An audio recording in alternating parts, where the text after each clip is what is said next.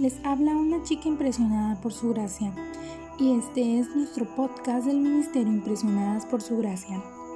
Estás escuchando 365 vidas.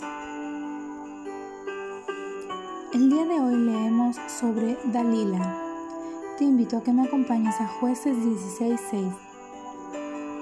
Dalila le dijo a Sansón, dime el secreto de tu tremenda fuerza y cómo se te puede atar y dominar.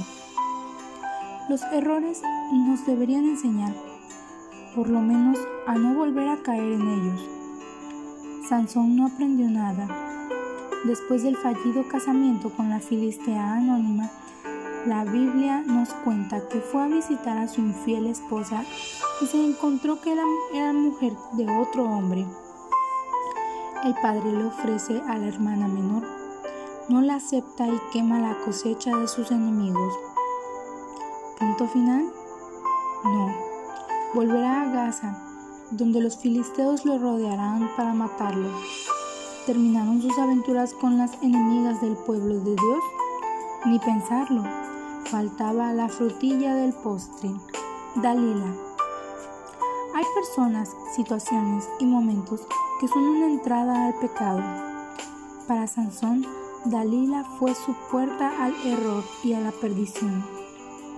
La gente sabia pasa lo más lejos posible de esa puerta. Sansón jugaba con ella. Así le fue. Por cien monedas de plata Dalila traiciona a Sansón. Lo acusa de no amarla, cuando ella lo está vendiendo. Comúnmente el pecador es así. Acusa al otro por su error y no consigue ver el propio. Pero con lágrimas mentirosas y seducción comprada, Dalila se fue acercando a la verdad de Sansón, cada día un poco más. El juez de Israel primero le habla de cuerdas de arco, después de sogas nuevas. En el tercer momento, cuando Sansón no podría dudar de que Dalila lo estaba traicionando y debería haber huido de tal situación, no solamente se queda con la engañadora, sino también se acerca peligrosamente a su verdad. De los brazos sube a las trenzas de mi cabello, atadas a un telar. ¿Ves cómo el pecado te va dominando? ¿Entiendes cómo te acercas al peligro? El último paso definitivamente al final para Sansón fue natural. De la mentira de los brazos a la verdad del cabello del telar a la navaja. Son los pasos que cada día tú mismo das, pensando que podrás salir, que te volverás a librar.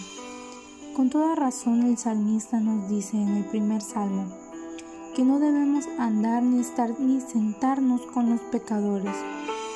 ¿Notas la progresión? ¿Captas cómo nos vamos acostumbrando al pecado?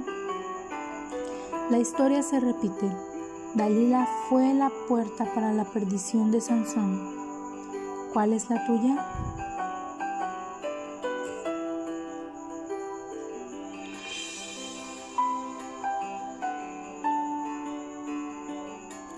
Gracias por escucharnos en este bello día. Nuestra oración es que Cristo viva en tu corazón por la fe y que el amor sea la raíz y el fundamento de tu vida y que así puedas comprender cuán ancho, largo, alto y profundo es el amor de Cristo.